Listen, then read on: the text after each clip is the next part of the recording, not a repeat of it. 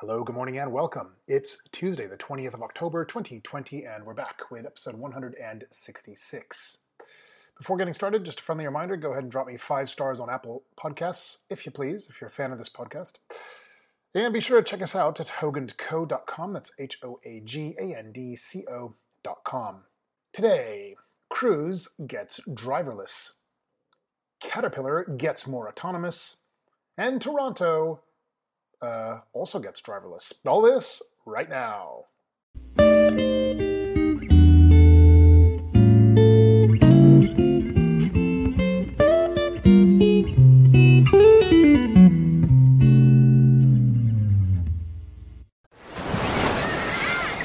Hear that? Believe it or not, summer is just around the corner.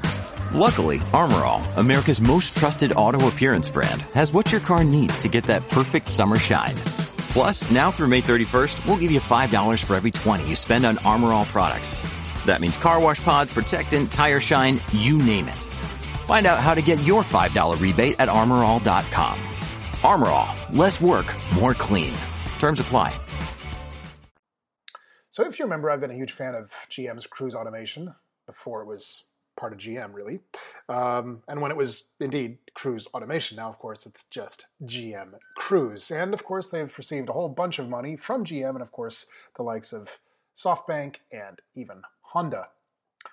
And I've been a fan because, well, a few things. First, I've really liked the cars they use the Chevy Bolt electric car, which is a great little thing and a wonderful platform, I think, for doing precisely what they are doing.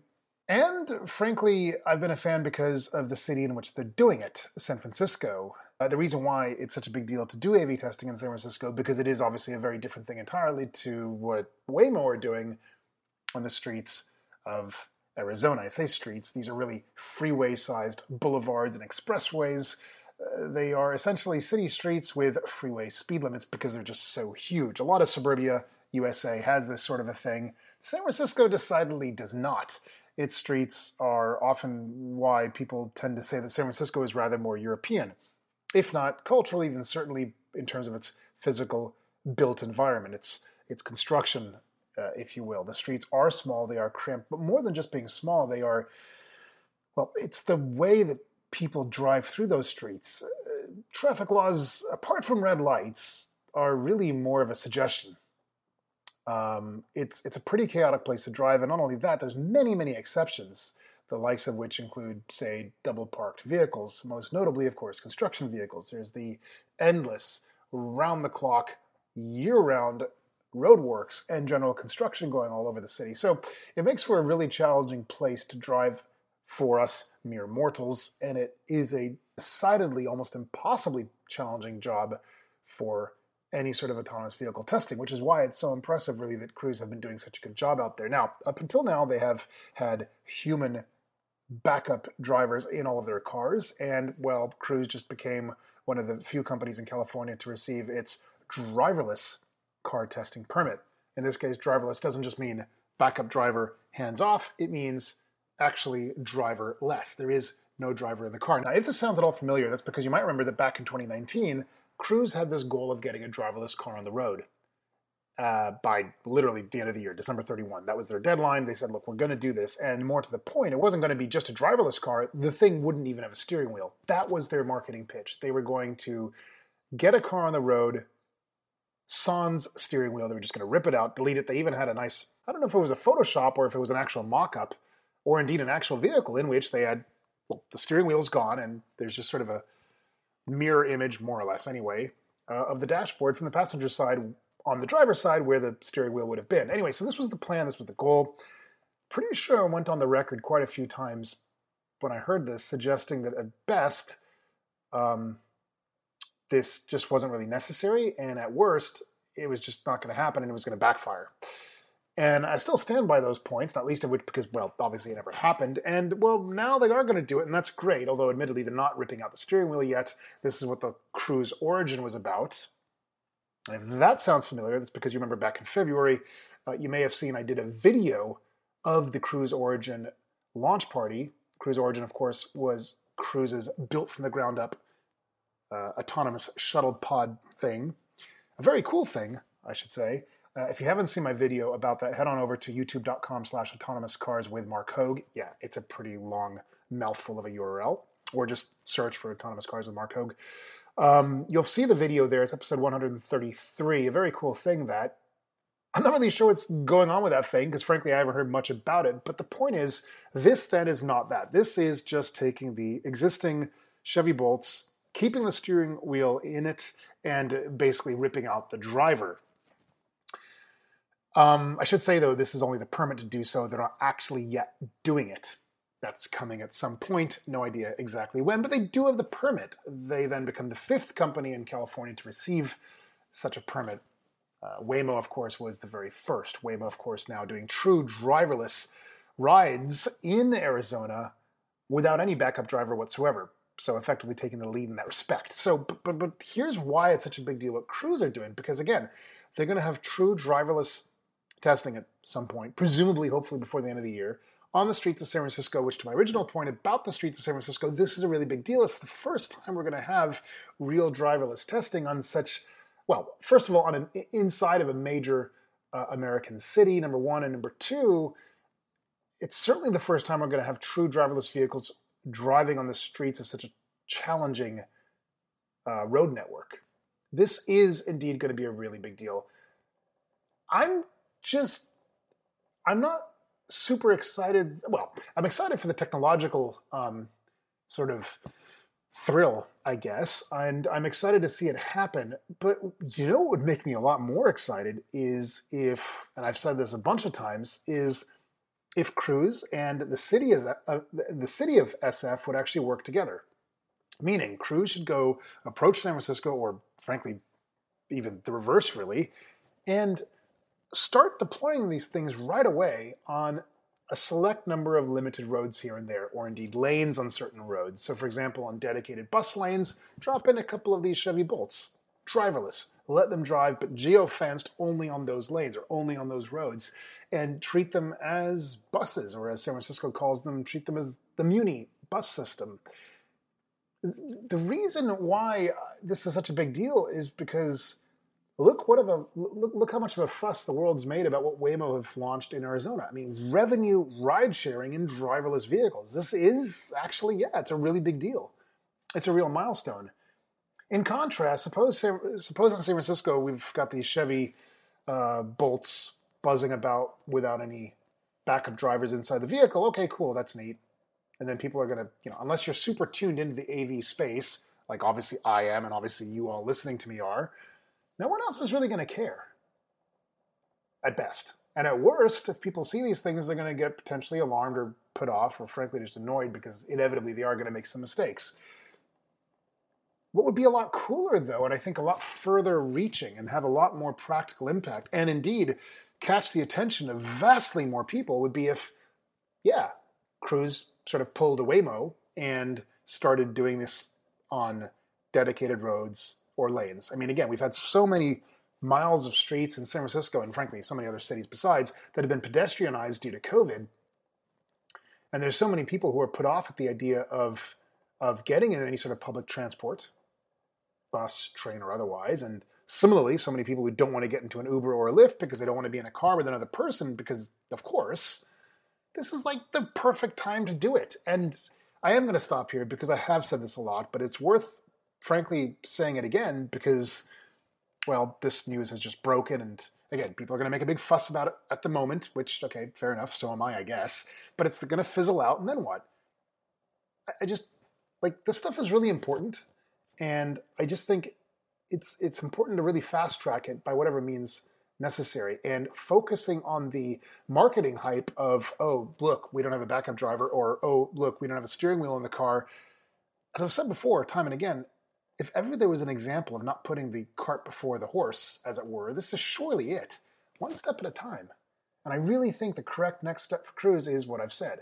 Work in conjunction with, or I should say, work in collaboration with the city of San Francisco and start to phase these out on a limited number of roads or even dedicated lanes on roads and uh, call it a day. This would be huge. Open these things up to the public for revenue service this will be massive. Another day is here, and you're ready for it. What to wear? Check. Breakfast, lunch, and dinner? Check. Planning for what's next and how to save for it? That's where Bank of America can help.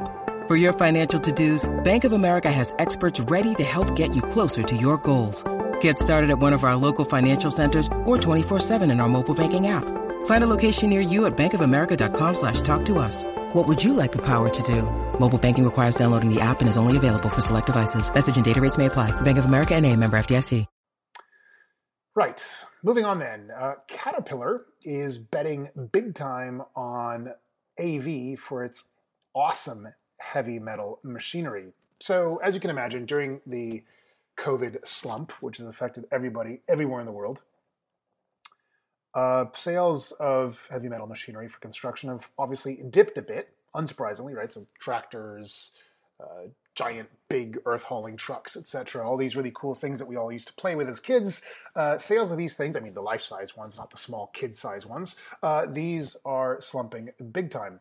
Uh, in contrast, however, sales of Caterpillar's autonomous vehicle technology has been going up quite nicely, quite steadily. And in case you're kind of wondering what they do in the AV space, well, quite a bit actually. In fact, as some of you may or may not know, autonomous vehicle tech, in some respects anyway, and I say some respects really, at least with respect to remote vehicle operation, so-called teleoperation, where you've got a driver off-site remotely operating these construction vehicles, uh, effectively think of them as kind of road-going drones. Um, this has actually been around for quite some time, like a decade or more, depending on how you define it. Uh, and most notably, it's been in wide use in the mining industry. Simply put, if there was a risk factor involving humans, or it was usually vastly less expensive than involving humans, then so be it if it was viable, practical to do so. And so that's what's happening now, right? And so, for instance, um, what they do is so so Caterpillar's got this entire kind of separate AV operation, right? And so they, they have both hardware and software. But what's so what's neat about Caterpillar is that their technology can actually be retrofitted onto not only their own equipment, but onto competitors' equipment too. So this is a pretty big deal. It makes it really, really useful for mixed fleets. In contrast, Komatsu, for instance, the other big construction company, well, their technology only works with their own machines. So this is indeed a pretty nice advantage that Caterpillar holds.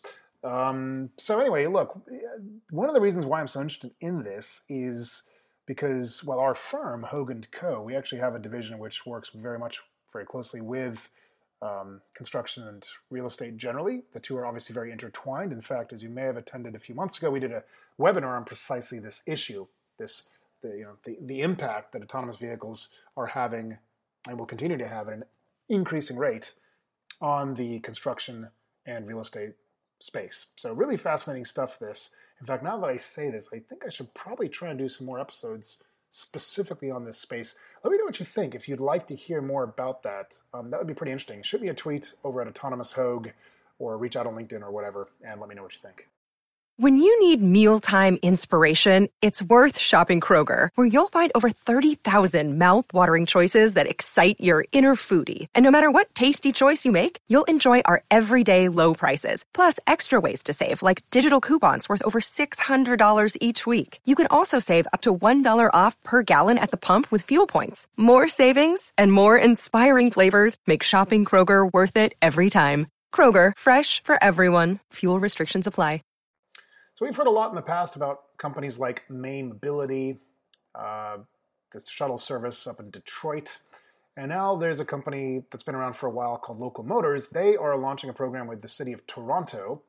Uh, they're going to be using their new Olli driverless shuttles. It's going to be a program, uh, testing is going to start in spring of 2021. They're these little sort of blue shuttle pods that can uh, seat up to eight passengers. Uh, it's going to run for six to 12 months to sort of figure out how well the system goes um, as a method to sort of augment Toronto's existing mass transit system. It's going to connect the neighborhoods of West Rouge uh, with their current GO train station.